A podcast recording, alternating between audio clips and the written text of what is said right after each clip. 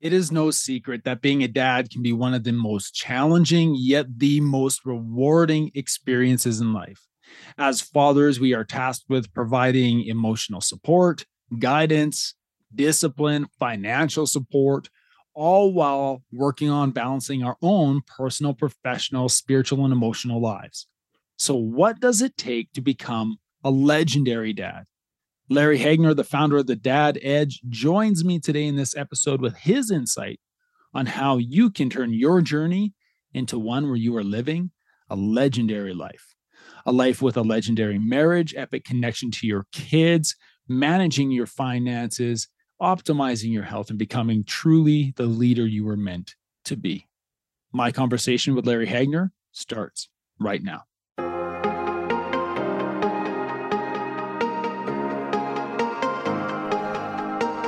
You are listening to the Dads Making a Difference podcast, the number one podcast for men driven to live a life of significance. Men who want to make a difference in the lives of their families, in their business, and in the world around them. My name is Cam Hall, founder of Fight the Dadbods and leader of the Dads Making a Difference Mastermind. Thank you so much for spending time with me today. Now, let's dive in. Hello, my friend. Welcome to this episode of the Dads Making a Difference podcast. My name is Cam Hall. I am your host and founder of the Dads Making a Difference Mastermind Group. You will be presented at some point in time with a decision, with a choice, where you will need to make a decision to go one way or another, where you will be presented with an opportunity to take a risk, be uncomfortable, and move forward, or to stay safe, to stay comfortable, and to be stuck. And the trick to those choices and those decisions is that we don't really know which way it's going to go. But we have to trust in our own experiences. We have to trust in our own context. We have to trust in the people around us. We have to trust God that we are going to make the right choice. And we need to look to others for guidance for those. My guest today is Larry Hagner.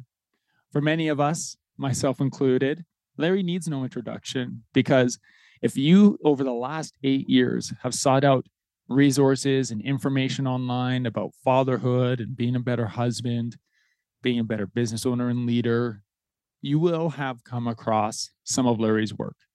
In 2015, Larry started the Good Dad Project, which quickly morphed into the Dad Edge. Larry is host of the Dad Edge podcast. Larry is on a mission to help you live in a legendary life, a legendary life a life where you have a legendary marriage, where you have strong connections with your kids, where you are managing your personal finances, optimizing your health, and where you are becoming the leader you were meant to be for your family. Larry does this alongside his wife, Jessica. They've been married for almost 20 years. He is a father to four amazing young boys. And Larry shares in our conversation today how he was presented with choices, with opportunities, with confrontations, with problems, times where he says, quote, he fell on his face, but he had to make a choice. He had to go one way or had to go another way. And he's going to share how the people around him have inspired him to make the right choice. Even if it was against his gut, the people around him spoke into his life and he trusted God that that was the right choice. And now he has created something amazing. The Dad Edge is legendary. It is amazing. The Dad Edge serves thousands of men. The community of the Dad Edge is over a hundred thousand men across multiple platforms. And the mastermind has almost 1,000 members. Larry is on a mission. I'm excited for you to hear this conversation with Larry Hagner. I get to learn something about Larry. I get to learn that we've had the same mentor, the same connection, the same group that has inspired us in our own journeys to follow a similar path, to start a group focused on helping men become stronger, more impactful, legendary men. Let's get to it. Here is my conversation with Larry Hagner. Larry, welcome to the Dads Making Difference podcast, brother. Excited to have you on today. Thanks for uh, making some time this morning. Man, I'm excited to be here, dude. I uh, I, I got to admit though, I'm, I'm a little intimidated, Cam. Like, dude, I've seen I've seen you online, man. Like, I just I I and the story I tell myself is Cam probably doesn't have a washing machine. He just like just you know all the stains that are on his kids like shirts and pants. He's like, yeah, I'm just gonna wash right here in the abs. I wish, yeah. One once upon a time, you know, now I'm I'm not embracing the dad bod. Uh, you would know that. Um, but man, I'm embracing being 42 years old and being healthy and active with my kids. And it's amazing how our lives transition and we start to focus on some different things. But uh, I appreciate you saying that. It's it's good to have you here. We were we were actually chatting about you brought up kids. We're chatting before we recorded that hey, my office door might open. We might have some visitors. So if you're listening to this right now and you hear a couple things in the background, hey, we're dads. This is real. This is how it happens. And we're just excited to connect today. Larry, there's guys. I'm I'm gonna go out there and say that uh, the guys listening to the Dads Making a Difference podcast right now know who you are. They you have been in this space for a long time. You have been such an impact on the lives of so many men. You and your team with the Dad Edge, back with the Good Dad Project, you know, a lot of men who have been seeking resources and help and support in various areas of their life would know your name. But I think it's best that you share who you are. You start with a little bit of your story, just so we can paint a picture of our conversation today. So, Larry, why don't you take a few moments and just tell us a little about about you? Well, thanks, man. I was actually referred to by another podcast interview that I was on as as one of the OGs. I'm like, wow, I was like, I'm one of the OGs. I was like, that's kind of crazy to even think about because I I don't think of it that way. Mm-hmm. I started listening to podcasts in like 2009, so like I actually thought in 2015, I actually when I started the Good Dad Project podcast, I was like, man, I'm I'm like late to the game. Like I should have started this like five years ago. But you're right. I don't even know how many you know podcasts are even out there now.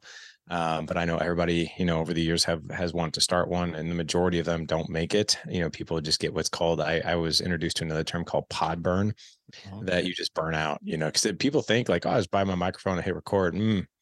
And this is uh this is the, the whole even the podcast aspect of my entire organization is is takes up a lot of my time, which I'm okay with. I it's something I love, but yeah, you know, for me, being in this space, um, I think it really started with my childhood and I'm happy to give any detail that you want. But my childhood was a, a bit crazy, a bit unique. And usually when I tell the story, you know, some eyebrows come up of like, wow, like that's, I don't know if I've ever heard a story quite like that.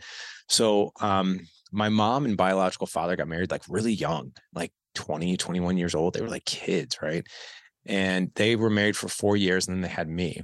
And then right after I was born in 1999, I'm kidding. In uh, in 1975, I uh, do the math. I'm 30. You know, my dad left.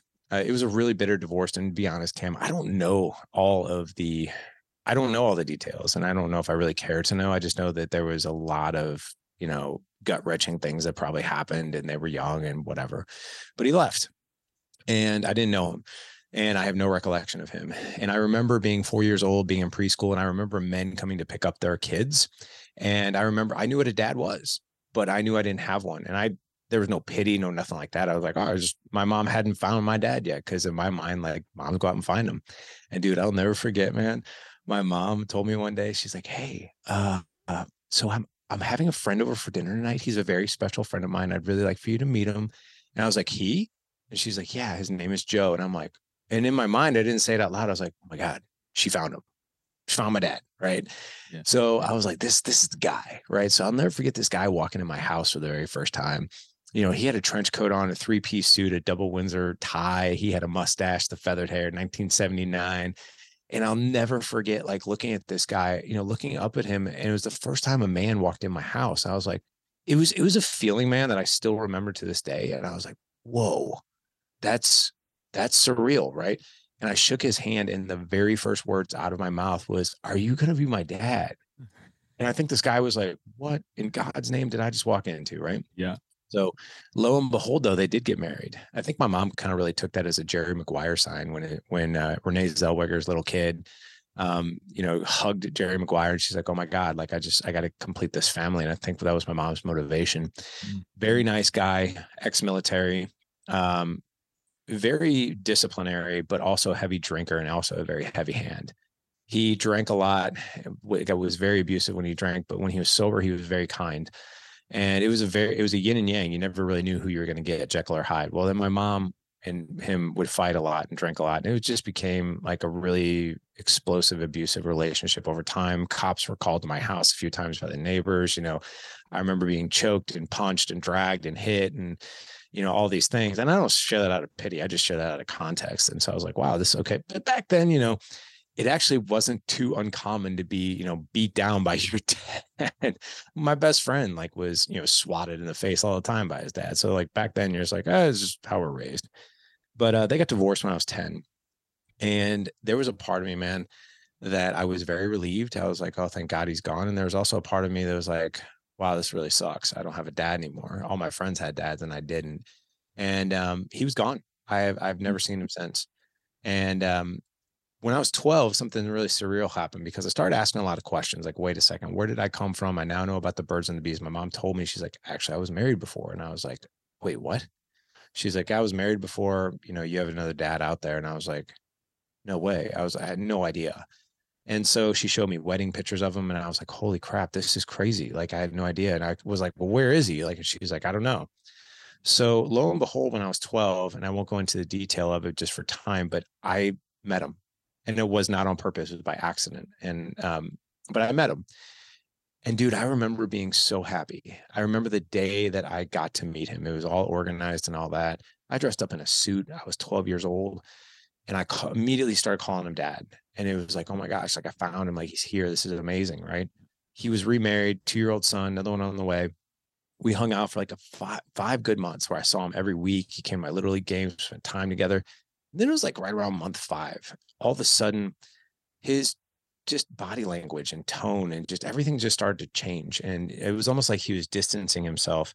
And I just felt like I was kind of like annoying him and didn't really know where I stood. And the best way I can describe it now that I'm adult is imagine a woman that you've dated in the past and she's not into you anymore, but she hasn't told you yet. Yeah. That's what it felt like. Yeah. And but you knew he was coming. So I'll never forget getting on a phone with phone call with him when I was 12. I picked up the phone, called him. I'm like, hey man. I was like, there he is. Um, hang on one second. My wife is at an appointment, so my nine-year-old just came in here, he just woke up with a amazing. I know. I like how that pillow combed your hair. anyway, um, so I, I reached out to him one day and I was like, you know, hey man, like what's going on? Like I just kind of feel like something's up. And basically, I don't even remember the words, man. I just remember the result. And the mm-hmm. result mm-hmm. was, it's me, it's not you. I can't do this anymore. Yeah. And I was like, what the heck just happened? Did I just, did he just leave again? And that's what happened. And I went into just an absolute spiraled hole, I think, of depression. You know, I was I overate. I was a fat kid. I, dude, I failed the eighth grade like failed. I had to do eighth grade twice. Just I was just like, screw it, I'm done with school. Like I just done. Repeated eighth grade, went to high school, went to college, graduated, married my married my college sweetheart, got a great job. So I ended up turning my life around. Um, but at 30 years old, I I've been married for now three years. First son on the way, sitting in a Starbucks for a business meeting. And who came walking in to get his morning coffee, but 18 years later with my dad and I knew exactly who he was when he walked in. Knew exactly who he was, and I was like, "Holy crap!" And then there was a woman who was on my, my sales team that I was that me and Jessica were friends with her and her husband, so we hung out and shared personal time. So she knew my story, mm-hmm. and she looked at me and she's like, "Hey, hello, are you still here?" And I'm like, "Yeah, yeah, sorry." I was like, um, "My dad just walked in here to get his morning coffee," and she's like, "I'm sorry, what?" And, and I, she's like, yeah. I was like, my dad. And she's like, where is he? And I was like, mm, right there. And she's like, what are you going to say to him? I was like, there's nothing I'm going to say to that guy. Like nothing. Yeah. And she took it upon, yeah, she took it upon herself to go over and talk to him. And dude, I felt like time stood still. Like I'm over there, I'm looking at them talking. I was like, oh my God, because she didn't even tell me she's going to do it. She's got up and walked over there and did it. And mm-hmm. I was like, oh my God, what is she doing? I was like, do I run? Do I leave? Do I go to the bathroom? He looked at me, I looked at him, and when you see your dad that you haven't seen in 18 years, like make eye contact and you're like, holy crap, what's about to happen? Got up, came over, shook my hand. And he's like, how are you? Hey, man, he's like, hey, man, like, hey, how are you? And I'm like, fine. Yeah. How are you? And I make him sound like a bum. He's actually an incredibly successful entrepreneur. He's still married to the same woman. They've been married for 45 plus years now. I have two younger half brothers. But that meeting turned into now 17 years of us having, I would say, a friendship. He's my he's my dad. I don't call him dad, yeah. but you know we we spend time together. Um, but Dad Edge really stemmed out of really trying to figure out this whole game of fatherhood and being a husband. Mm. And when I first started, I had a laundry list of things I wasn't going to do. Right. I'm not going to be abusive. I'm not going to do this. I'm not going to hit my kids. I'm not going to do this. I'm not going to do. Well, what I can, what I can tell you is having a list of the things you're not going to replicate is not nearly enough of a map. It's almost like going to Home Depot and you buy the new barbecue pit and you open up the manual. I've never seen a manual that says, here's 100 ways not to put this together. Otherwise, don't do this. Yeah. yeah. But that's how it started, man. I know that that was long, but I figured I'd give you some context. No, that's good, man. I listened to your story and I just think of this little boy full of hope every time he sees a guy step in, you know? Yeah. That, that, that first guy comes in, you say, are you my, are you my new dad? And there's this hope you had in your heart. And then you meet your biological father when you're 12 excuse me and that that hope i get emotional man I get emotional listening to your story larry because i i see this I, i've shared a little bit of my background and my background's in education and i've worked at all levels elementary school middle school high school. It doesn't change man. I see yeah. these, these broken boys. I see these boys who have hope in their heart and then they're hurt by a man. Yeah. And, and it does some some sad stuff but then i hear here you are in your Starbucks and our coffee shop, and you see, yeah. and then, then that hope is now replaced with this tentative feeling of like, oh man, what's next? Do I hide here? And yeah. how that transition in, in your heart and in your mind went like, well, here's a guy that I know is my my father. I don't want to interact with him. Where's he been? Like, what is this going on? So, sure. man, so many amazing interactions in your life that have shaped you to who you are today and shaped you into the dad you are today. So man, I gotta hand it to you. Like you've done some pretty oh, amazing stuff. Saw that little man who just walked into your office a few minutes ago, and the first thing he did is he came up to his dad. He put his arm around his waist, and he's just like, he just needs that comfort. And so you've set this bar. That's who you are. So yeah, I gotta hand it to you, man. It's amazing stuff. I Thanks appreciate for- that, man. If if I could speak to that just a little bit, it hasn't yeah. been in the absence of falling on my face over and over and over again with mistakes, right? I imagine, yeah. Um, I mean, dude, I it's you it's imposter syndrome is so high over here at times. It's almost like if you're in the fitness space and you're on a coaching call with your clients and you're eating cupcakes. Yeah, man, you shouldn't eat this. Yum, yum, yum. Yeah, yeah. Right. You know what I mean? But it's like, but at the same time, I also know I'm a human being. But you know, I my two older boys, because I have four boys, there's almost 17, uh, 15, 9, and 7. And my and my older boys have asked me a lot of questions, you know, to date about my childhood. And I just tell them. And I tell them in this very um, empowering sort of confident masculine way of like yeah this happened. All these things happened right? There was a revolving door of toxic men. My mom was married three times total and just a revolving door of guys who are toxic party or abusive men. And they're like and i'll get this oh my god i feel so sorry for you. And my response is don't. I mm. don't.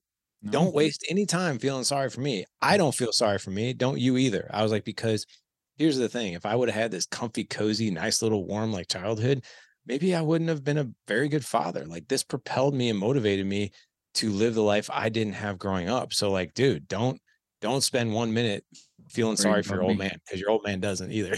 yeah, no, it's good, and that I think that's what I, I wanted to ask you next was like, in what ways did your own experiences with your biological father and your stepfather um, lead you to form an expanded community like the Dad Edge? It was by total accident. Hmm. okay it was by total accident, you know. So I, I will start with the Dad Edge, right? So I was at the time I started Good Dad Project. It was right. It was 2012, and dude, it again came from a horrible dark time.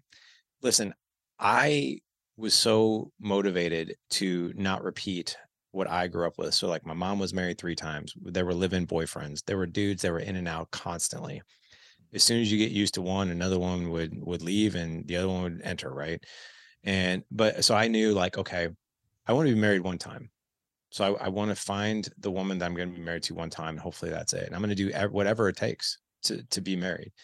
Um, I was with my wife for seven years before we, before we got married. And then we're celebrating 20 years this year. And that hasn't come that's, without falling on my face, you mm-hmm. know, over and over. But um, what I'll share with you is, is the dad edge good dad project started because my 15 year old was four at the time I probably spent my first six years of being a dad. Just, I would say it was good, but also completely floundering and frustrated. And I wasn't great with patience and wasn't great with patience with myself. I was a terrible communicator within my marriage. And I just had so much shame of like, God bless, I want to do this so well. Like, why am I not doing it well? And it just, it erupted one night. And I always swore to myself, I'm not going to hit my kids out of anger. And my four year old, who's 15 now, stepped out of line as any four year old would one night. And I spanked him. And I spanked him so hard, unfortunately, he hit the ground. And that was hard. And I remember that. And I remember helping him up off the floor because I hit him and he lost his footing and he toppled over. And I was like, oh my God, what am I doing? So whether you believe in spanking or not, some guys are on board with that. I was not. And I didn't, I, make it sound like I hit him hard. I didn't hit him that hard, but I hit him hard enough to where he lost his footing and fell. And I went to pick him up, man. And he looked at me like I was a freaking monster. And that's when I knew I, I something had to change because I knew everything everything outside outside of fitness in my career was crumbling. Fitness was great, career was great. But here's the thing. This is this is the epiphany that I had that night. I went into my office, dude, I'm crying. I'm like, what is going on with me? Yeah. Like, why can't I do this? Right. And I really started looking at my life. And I'm like, I'm like, man, what what are you good at? Right. Well, I'm good at my job. I'm good at my job because I had a four year degree in that industry and I was trained for four years. And then I had you know 12 weeks of training before I did that job. I did martial arts at the time. I was doing martial arts for 10 years. And I was like, I'm pretty good at martial arts. Well, why? I'm good at martial arts because I'm a part of a community. I'm a part of a school. I have an instructor. I practice. I learn. I show up curious as a student. I'm starting to thinking like, what if I learned about being married? What if I learned about being a dad? Uh, goose egg, nothing. And I was like, well, holy crap, is is it really that simple? Is it really the fact that I just haven't learned the skills and I'm winging it? And the answer that came back was, yeah, that is the answer. So I just went on this learning journey. And to answer your question about community, you and I have have the same mentor, and that's Aaron Walker. So the very first time I was ever exposed to a community was Aaron Walker and ISI, mm-hmm. Iron Sharpens Iron. I had no clue what a mastermind even was. And Aaron walked, you know, it is kind of funny. You'll you'll appreciate this. So when I Aaron Walker, I had him on the podcast. We we started this friendship, and then he's like, "You really need to join a mastermind." And I was like, "What's a mastermind?" And he told me about the community of like-minded individuals at ISI, and I was like, "Well, what do we, what do you guys do?" He's like, "We help each other hold ourselves to higher standards, hold each other accountable, you know, point each other in the right direction, learn new things, you know, and, and go out and do the things we were meant to do, you know, in, in the eyes of, of God. Right. And I was like, sounds cool. I was like, how much is it? And he's like, it's $500. I have one spot open on a Monday morning call team if you want. I was like, $500. And this was my mentality of growth and investing in myself. And he's yeah. like, he's like, yeah. And an hour of your time. And I'm mm-hmm. like, I don't have five hundred dollars. That that costs too much. That's that was my response. Yeah. And he goes, That's fair. He goes, you know what? He goes, Can I can I offer you just a different way to look at this? And he goes, and I don't care which way you go. I, I do care because I care about you. He's like, but I'm not selling you on this. He, he goes, but here's what I'll tell you. He said, Larry, you have an opportunity here with Good Dad Project to really take it into, you know, an entire different universe, right? And and do it right or you can continue to wing it. And he said, you know, if you come and do life with us, you'll get that direction, but it's going to cost you $500 a month and it's going to cost you an hour of your time minimum per week. He goes, and there's a cost of doing nothing. And I was like, what, what do you mean by that? And he's like, here's what I mean by that. He goes, for a moment, I want you to think about your life 12 months from today hmm. and where a good dad project is going to be, where your marriage is going to be, where you're going to be as a father and a husband and all these things. And if you don't do it right, where are you going to be? And if you do nothing, where are you going to be? What is what's the cost of that? What's the cost of that life, Larry? And I was just like, oh my God, I never really thought of that. And he goes, call me back in 24 hours with your answer. I think I called him back in 11 minutes. Yeah. And I said, I'm in. And he goes, I was hoping you'd say that. So I started and I loved it. And so much so that I remember having a conversation with Aaron you know, and I was kind of confused at the time because I was very young in my personal growth. And I was like, Aaron, I was like, I don't, I don't really know if I'm getting a whole lot out of this. He goes, Yeah, you are. I was like, I don't know if I am. He goes, Larry, I think I was a member for like six months. He goes, I was really hoping you this would click early, but it hasn't. He goes, Have you thought about doing what we do at ISI, but just doing it for dads? And I was like, no. And he goes, I was hoping you'd catch on to that one in like the first few months, but you haven't yet. He's like, Yeah. why don't you go do that? So, and how Dad Edge Alliance and our mastermind started is I remember reaching out to 12 friends. I said, Hey, I have this idea 12 week mastermind. Here's what it looks like to learn these skills. And I, I formulated all the curriculum. You want to try it? All 12 men said yes. Mm. And to experience the growth with all those men and me for that first 12 weeks, I was like, holy crap, this is unreal. And then, and then here's the, I'll, I'll end with this. After that very first 12 weeks, because at the time, Dad Edge Mastermind was just a 12 week program. Now it's ongoing. But all these guys were like, well, now what do I do? Next? And I'm like, I I don't have anything for you. Yeah. And they're like, well, what do you mean? And I was like, I it's 12 week program, man. Like we're done. He's like, and dude, this is what happened. They're like, well, can I just do it again? Yeah. And I had an 80% re-sign up rate for another three months. And I was like, it's the same stuff. And they're like, we don't care. So it was cool. Yeah. I I appreciate you sharing that story. I didn't know that part of your story. Um, similar reactions to my conversations with Big A myself and his challenges to me. So it's cool that we found ourselves kind of in the in that same type of environment. So thanks for sharing that. that that's that's Yeah. cool. That's the same challenge Big A had for me. That's actually where over the last, you know, year and a half of my involvement in that group with Big A Yeah. and those men, that's where dad's making a difference. The idea for that. Yeah. up. So it's very cool that uh, to hear that perspective from you. Um, Larry, you, you mentioned Jessica earlier in your story, and I don't want to skip over this because I know this is an area of passion for you. You speak very, yeah, very passionately about marriage, about fatherhood.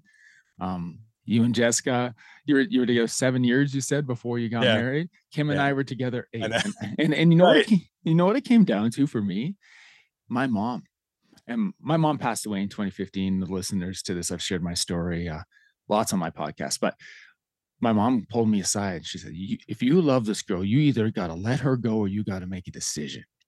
Wow. y- you're right, mom. you're right, mom. And so Kim and I got married. Uh, yeah, and we've been together now 12 years, but it's similar. We had those long engagement, long dating periods. So you and Jessica have been together for a long time. Congratulations on coming up on seven, on 20 years of, of marriage. That's exciting. To what extent has Jessica inspired your journey? Hey guys, I wanted to take a moment and talk about our community of DMD brothers in the DMD Mastermind. We are men who help each other to stay focused and intentional in our pursuits of personal, professional, physical, financial, emotional, and spiritual growth. We are a community of men who bring courage, wisdom, and transparency to unfiltered conversations that challenge us to be more impactful men, to be dads making a difference. We do this through our online and in person events where men come together to speak into each other's lives and then turn around and do the deep work to create change in their families, in their businesses, and in the community around them. If you are wondering if this community might be right for you, you can find more information on the DMD Mastermind, and you can also book a call directly with me at dmdmastermind.com. Now, let's get back to our show.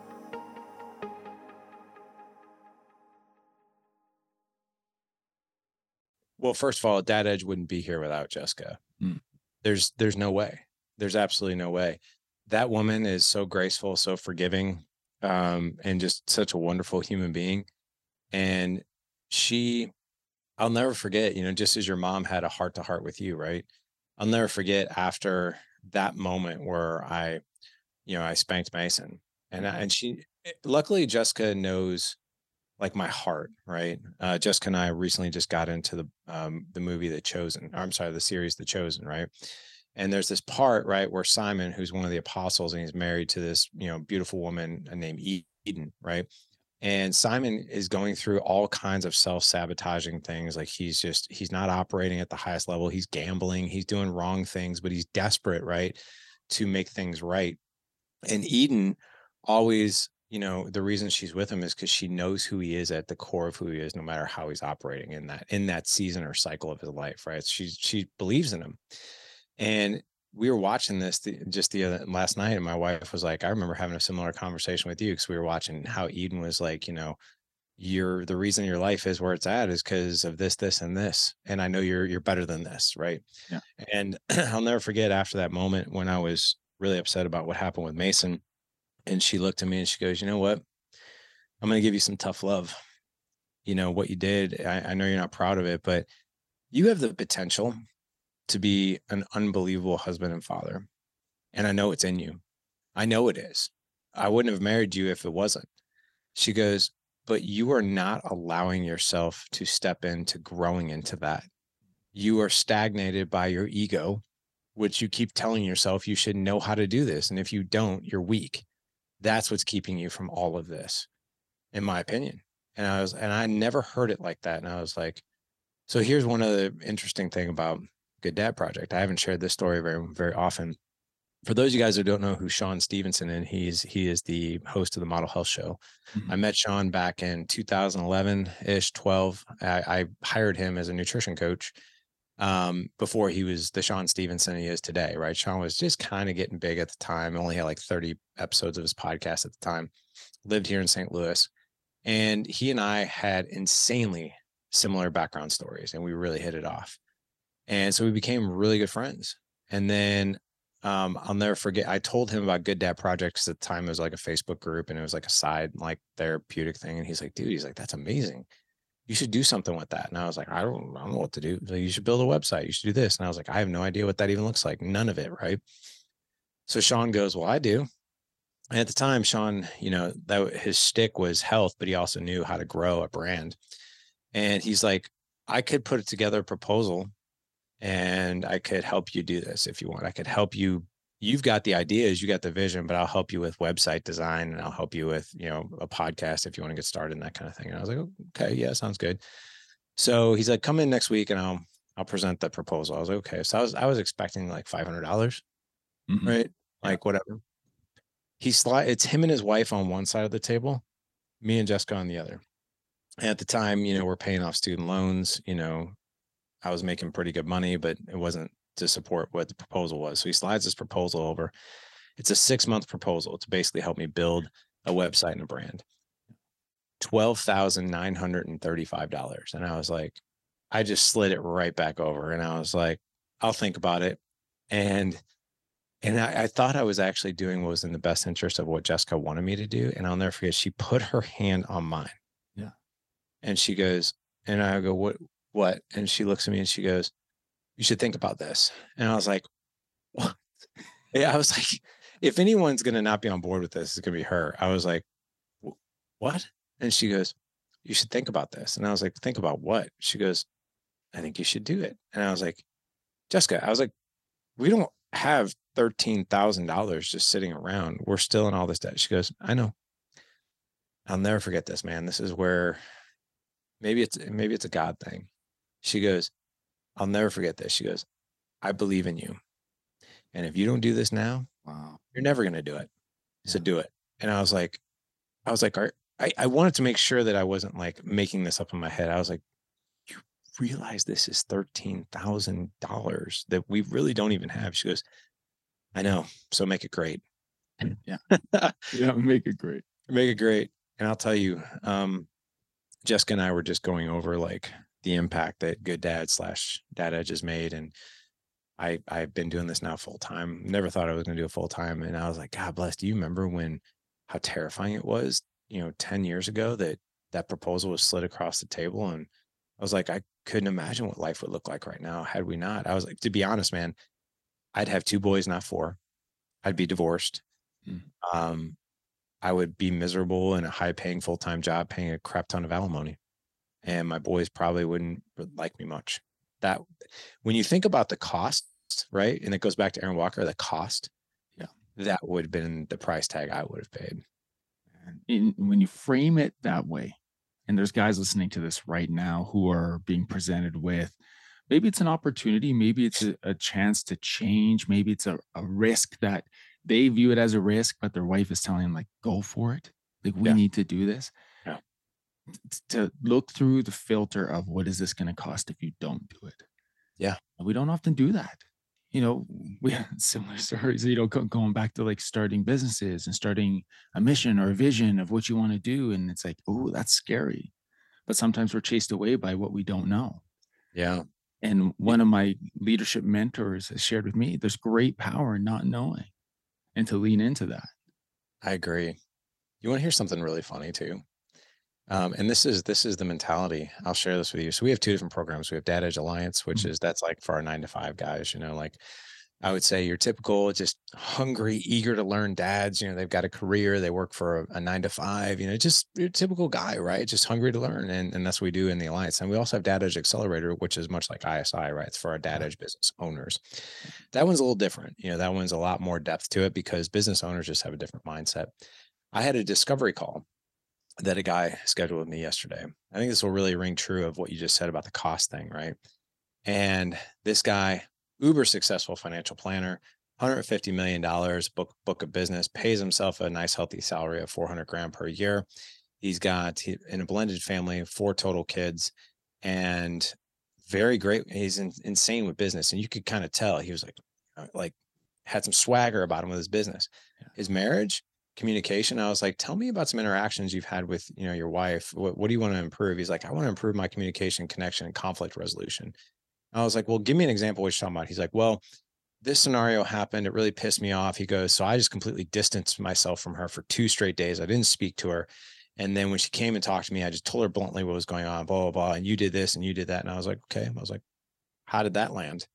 And he goes, well, it landed terrible. We fought. I was like, okay. I was like, well, tell me about the kids he's like, well, he, I was like, where do you think your kids are with the relationship they have with you? He's like, well, I, I think they know I love them unconditionally. I, I think they know I have their best interests at heart. I think that it was a lot of, I think, think there's a lot yeah. of uncertainty, right? He could mm-hmm. not tell me with certainty that what was going on.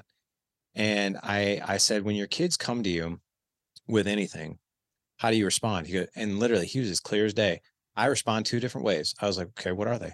He goes, I either tell them how to fix their problem or I tell them to stop whining about it. It's not that big of a deal. Oh, yeah. And I go, um, I was like, listen, man. and I, I just loved on the guy, you know, because I was that was me, right? That was totally me. I felt like I was talking to myself like 10 years ago. I was like, listen, man, I used to handle stuff like that too. I was like, um, you do these things because you love your kids, right? You want to fix their problems. You also want to be like, hey, don't worry about this small stuff. I was like, your kids have three basic needs to feel seen, heard, and safe. I was like, when you fix their problems or tell them that their feelings aren't valid, you do the exact opposite of fulfilling those needs. They don't feel seen, they don't feel heard, and they sure as hell don't feel safe. They are actually computing in their mind, dad is not the guy I go to. Yeah. He's like, really? I was like, really? I was like, your wife, same thing, seen, heard, and safe. So when you talk to her like that, you're actually pouring kerosene on the fire. You think you're, we think that it's like, oh, I think if I operate this way, this is how it'll land. That's actually not true how it's landing is the opposite of what you're trying to do. So I gave him an, an example of some skills like conversational excellence that we do in skills and that kind of thing. And I was like, you need to use, um, you know, tactical empathy with using labels. You need to use generative questions, create an environment of psychological safety. And he was like, what? I was like, these are skills that we teach. I know it sounds foreign now, but trust me when I say this is what you need to do. Yeah. I, and I said, listen, um, what's preventing you from, you know, actually taking action? Cause I could tell he was like waffling on whether or not it was the right fit for him. Then it came out. He goes, Well, he goes, I have a lot of fears. He goes, I have a fear of opening up to other men. I don't want to let people know about my problems. And I have a fear of asking for help. And I looked at Adam and I put my pen down and I go, Our our group is not for you then. Yeah. And he's like, What? And I go, This group is not for you. I was like, We we require three things. Non-negotiable. Number one, you share your wins when you share your wins, that's actually a contribution to all of us. Because if you're elevating the communication with your wife and you're not telling us how you're doing it, you're you need to tell us how you're doing it because we can all benefit from it. I was like, the other thing in is lean in and ask for help when you need it. You have to do that. If you're not willing to do that, we're not the group for you. I was like, and the second thing is be open, authentic, and vulnerable. If you're not willing to do that, this is not the group for you. And then we finally got to the root of like, what's the cost, right? It came all down to fear well it well what if i fail? What if i do that? What if i what if i try these things and i and i fail? What if i try to communicate with my wife and it fails? What if i try to connect with my kid and it fails? I was like you're asking the wrong questions.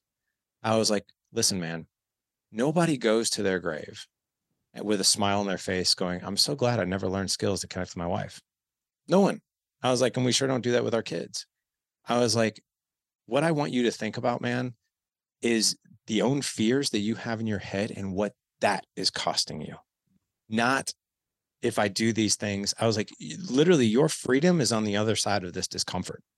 Everything that you possibly want, everything that you're articulating to me is on the other side of you stepping into it and saying, I don't know the answers, yep. but I'm willing to learn and try.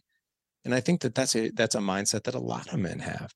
And what I encourage men, whether it's your program, whether it's my program, I don't whether it's a program you do at church, I don't care. Just get the support you need. But that mentality and that fear and that ego, that's actually the thing that's going to keep you from what you want most. And we don't understand that until we're in community like that. That's so true. So many men are held back because they're afraid of growth. You know, in, in the DMD, that's what I just like, we're just committed to your growth. That's what we want you to grow. And we have six areas that to grow in, but you can't grow unless you're going through discomfort, right? That's yeah. when we grow. If, you know, you've trained lots. Your body doesn't grow unless you put it through discomfort and you tear apart muscle fibers so that they can re, you know, reconnect and get stronger. And we do these things. Um, you think about your marriage. I think about my marriage. You know, our marriages don't get stronger unless we have to navigate some hard things together. Right. And when you navigate those hard things together and you begin to actually connect with the other person as opposed to the approach that that that gentleman shared with you you start to grow you start to strengthen things. Um, i appreciate you sharing that. As when you speak to marriage again what ener- like what do you do to energize your marriage? Because i think about this guy's story that he he shared with you and you're like man like how did that land? Right? We all find ourselves in those spaces. We do sometimes. And then the key is like, what do you do when you find yourself in that space and then you shift out of it and you energize your marriage instead of hurt your marriage? What do you do in your marriage with Jessica to energize that relationship? Yeah, so it's going to sound oversimplified, but to be quite honest, we overcomplicate it. And I, I, think the first step, honestly, Cam, is we just have to realize what the differences are with men and women and how we communicate. That I mean, and once you understand those differences, then you're like, oh. So I'll give you an example, right? Cam, man to man, right? So if I come to you, right, which by the way, if I come to you with a with something I want advisement on, it takes a lot of bravery for me to do that. Number one, I have to get real and authentic and vulnerable with you. And we can do that in a very masculine way. And we can also do it like in this estrogenic, you know, nasty feminine feel of it too. It's like, oh my God, man, like, can you tell me how to communicate with my wife? Right. Yeah. No one likes that. No. But if I come to you and I say, Cam, I want to talk to you about something, man. I've noticed that you and your wife seem to have this really good relationship. And to be quite honest, man, me and Jessica, we're not talking as much as I'd like. We're not having sex as much as I'd like. We're not, we're not connecting. I, I, I don't know what to do. Right? I don't know what to do. Yeah. And so basically what I'm doing is I'm sharing an issue with you. I'm sharing a problem, right? Or I'm sharing something. Now, it's one thing to validate my feelings like, yeah, man, that sounds hard. And then there's this awkward pause between man to man of like, yeah, it's hard, dude. What do you think I should do about it? Would you please tell me? Yeah. I'm asking you, I wouldn't waste your time or my breath if, unless I was like, can you please give me a point in the right direction? Otherwise, like, if you're just going to be like, yeah, it's hard, I, I need more. Right. Yeah. So I think you have to understand that's how men talk. Now, how mm-hmm. women talk is they need to feel seen, heard, and safe. Men need to feel respected, appreciated, validated. So there's three different needs. So when your woman comes and talks to you about maybe it's a problem, maybe it's a stressor, maybe it's an overwhelm, right? She's not looking for, let me say this twice. She's not looking for you to solve the problem. She is not looking for you to solve the problem, at least 80% of the time. Okay. 20% of the time, sure. 80%, no. What she's really after, and guys, listen up. What she's really after when your wife is talking to you about something that's overwhelming her, she is looking for one word, and that is connection. Mm-hmm. Connection. And the guys are like, well, what's connection? Connection is seeing her, hearing her, and making her feel safe. So this is, if you haven't watched the YouTube video that's hysterical, it's not about the nail, go YouTube it. It's hilarious. It's been on YouTube for 10 years. The funny thing is, is the female who plays the female actress in that, she's now a huge star. She was Phoenix and Maverick, but this this YouTube video goes back 10 years before she was popular. So anyway, um, when your wife comes to you and wants that connection, what she really needs is to be emotionally labeled, right? That sounds overwhelming. Who wouldn't be overwhelmed? Tell me more about that. Yeah. And then you're just allowing her space, right? Your wife is going to feel so unbelievably connected to you, especially if you're reflecting back and you're validating and all these things and you're welcoming more information versus like, well, you should do this and you should do that and you should do this. Cam, before I knew that that very very simple skill, this is what I used to tell my wife. I, I I'm shocked she never slapped me upside the head. I would give my wife all my all my beautiful wisdom and advice like 10, 15 years ago, right? And then I'd get pissed when she would not take it. I actually told my wife this on several occasions. If you don't want my advice, don't come and talk to me. Don't Like, ask for it. Right. I, I would just not asking. I know. She's like, eh, I, I literally think back to that. I'm like, oh my God, like, how did she not like slap me upside the head now that I know that? So knowing that, that that's what she actually needs. And that's the differences between our, us, me as a man and her as a woman and how I can lead her and connect with her. That's made a huge difference. So it's, it's just understanding number one, our communication styles. That's number one. Number two is this, you've got to understand her love language and she's got to understand yours. 70 plus percent of married couples don't know their spouse's love language, let alone their own. So once you understand there's five, right? There's physical touch, words of affirmation, quality time, acts of service, and gifts. Once you understand the keys to your wife's heart and you love her very specifically in those ways, and she does the same for you, that's what makes a good, that's another element. And what most people do, like I'm physical touch and words of affirmation. So I'll touch my wife, kiss my wife, hug my wife, sex, and just tell her how beautiful she is all the time. But you know what? As much as she appreciates that to some degree, what she really appreciates is when I do dishes or when I take her out on a date and spend quality time and acts of service, right? That's how she feels most loved. And I feel, and she knows I feel most loved when she puts her hands on me or compliments me. So most people have to override that default because we automatically want to default and love somebody in the love language that we need most. And what most people don't realize is that um, that's what we're doing. And then we're, we get frustrated and resentful of like, why is this not, why is this not working? I'm doing all this work and I'm loving her and whatever, and I'm loving him is not working. That's why. That's one of the reasons. You're sharing, you know, these conversational pieces that we have with our wives and understanding who they are, where they're coming from, and the three filters they have. And there's so many men, I agree with you. There's so many men who don't understand that we have different filters. Yeah. We, and you need to be aware of those. And I'm so, guys, if you're listening to this, like Larry teaches this in his program. So, you know, you know where to look. And he's got lots of resources on this. Um, Larry, I have a question for you. You know, right now, as a dad, as a husband, what's an area of growth that you're excited about or you're diving into right now? oh man, that's easy. So resilience for me. Okay. um, you know, I, I I'm really keen on on resilience, and that's because basically being able have the ability to take on stress and be calm in the chaos, right? Mhm. So I would say, you know, I'm one of the I I have some strengths and I have a lot of weaknesses. One of my weaknesses is I would say at times I'm very resilient and I can take on the weight of the world. And there are sometimes I just freaking crumble. Usually what happens when I crumble, it's like the death of a thousand cuts and it's just that last one i'm like god bless right? I just it's hard for me to keep going sometimes. So like for instance over the past three weeks we've had some devastating things happen in our lives. So my best friend and one of my partners within dad edge tragically three weeks ago his 19 year old daughter was killed in a car accident. Like that has sent a shockwave through his life you know our friendship because you're trying to support a friend um you know I, i'm overwhelmed with work because we're not allowing him to work right now he needs time. So we're really picking up the pieces on that. We just had another uh, neighbor of ours 45 years old passed away from a brain tumor. She found out back in december she died in within eight weeks. Um, crazy things have been happening and you know along with being a dad of four boys and a business owner um, I had one heck of a day about three and a half week about three weeks ago where I was just I kind of crumbled. And my wife looked at me. I was just kind of short and I wasn't being very resilient and I was kind of crabby and with my kids. And my wife looked at me, she goes, Why don't you get out of here? Go do something for yourself. And as much as I knew she was doing that from a loving place, she was also like, You're stressing us all out. Get out. Like go do and she meant that in a loving way, but like, hey, go somewhere else, please And I really started thinking about that resilience piece. And here's what I can tell you what I'm learning and what I'm growing through.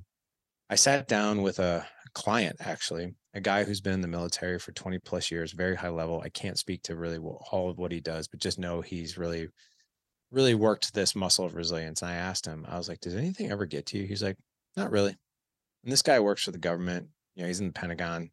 And I was like, how? Like how? He's like, I don't know, man. He's like, so many reps, so many deployments, you know, so much training. He goes, he goes, let me let me share something with you, Larry.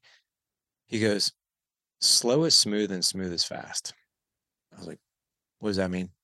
And he goes, it means this. When you slow down, things get smoother.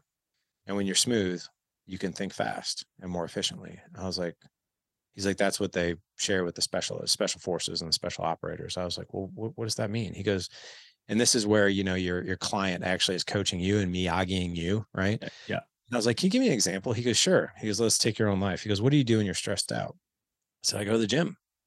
He goes, exactly. Well, how do you feel when you when you're in the gym? I was like, I feel better. He goes, why is that? I go, it's because I'm working out. I'm getting that physical release and you know I, I feel really good right? And you know I, I work out all the tension. He goes mm-hmm yep. But that's not actually what's going on. And i was like okay tell me more. And he goes what's actually happening is is the reason you feel more calm is because the gym forces you to slow down your thoughts. Mm-hmm. i was mm. like what do you mean? And he goes well when you're in the gym are you thinking about your breathing and your sets and the squats and the bench press and all this and just you're in the moment, right? I was like, yeah. He goes, you're not in your head. You're in whatever it is you're doing. He's like, which is actually slowing down the lightning bolts and the high traffic of all these thoughts that are just bum rushing your brain. He's like, so when you're in the gym, you're actually slowing all that down. And I was like, he goes, and this is a special ex special forces guy. He goes, do you know what I do when I'm stressed out? When I'm when I need some resilience? And I go, what? He goes, I bake bread. And I was like, You bake bread. And he's like, Yeah, this is a big, burly, six foot five ex special forces guy. And I'm like, You bake bread. And he goes, Yeah. Do you know how patient you have to be to make bread from scratch? He goes, It takes hours. He goes, But when I bake bread, I slow everything down. I mm. can think clearer because slow is smooth and smooth is fast. And as I'm baking bread, I'm able to think clear. I'm able to slow things down. My stress goes down, just like you in the gym. He goes, So if you ever feel triggered and you need more resilience in the moment, box breathe. And remember, slow is smooth and smooth is fast. And dude, I have done that ever since he he gave me that coaching. And it has made a world of difference. Hasn't worked every time because I haven't gotten in the habit of doing it every time, but it has been tremendous for my resilience. Awesome. Thanks for sharing. Larry, Larry, is great to have you here. Thanks, Appreciate man. you taking time. I know it's a busy time for you. I love that your boys come in and out while you're doing this. I think that's you're setting the standard, man. And I appreciate you. I appreciate the work that you're doing. So thanks for being here. Thank you. I appreciate you, brother.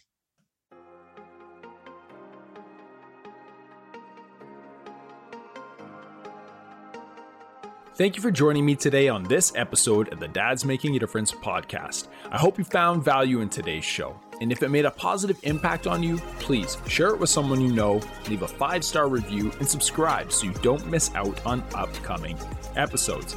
I'm Cam Hall. Thank you for spending time with me today, and I will see you on the next episode of the DMD podcast.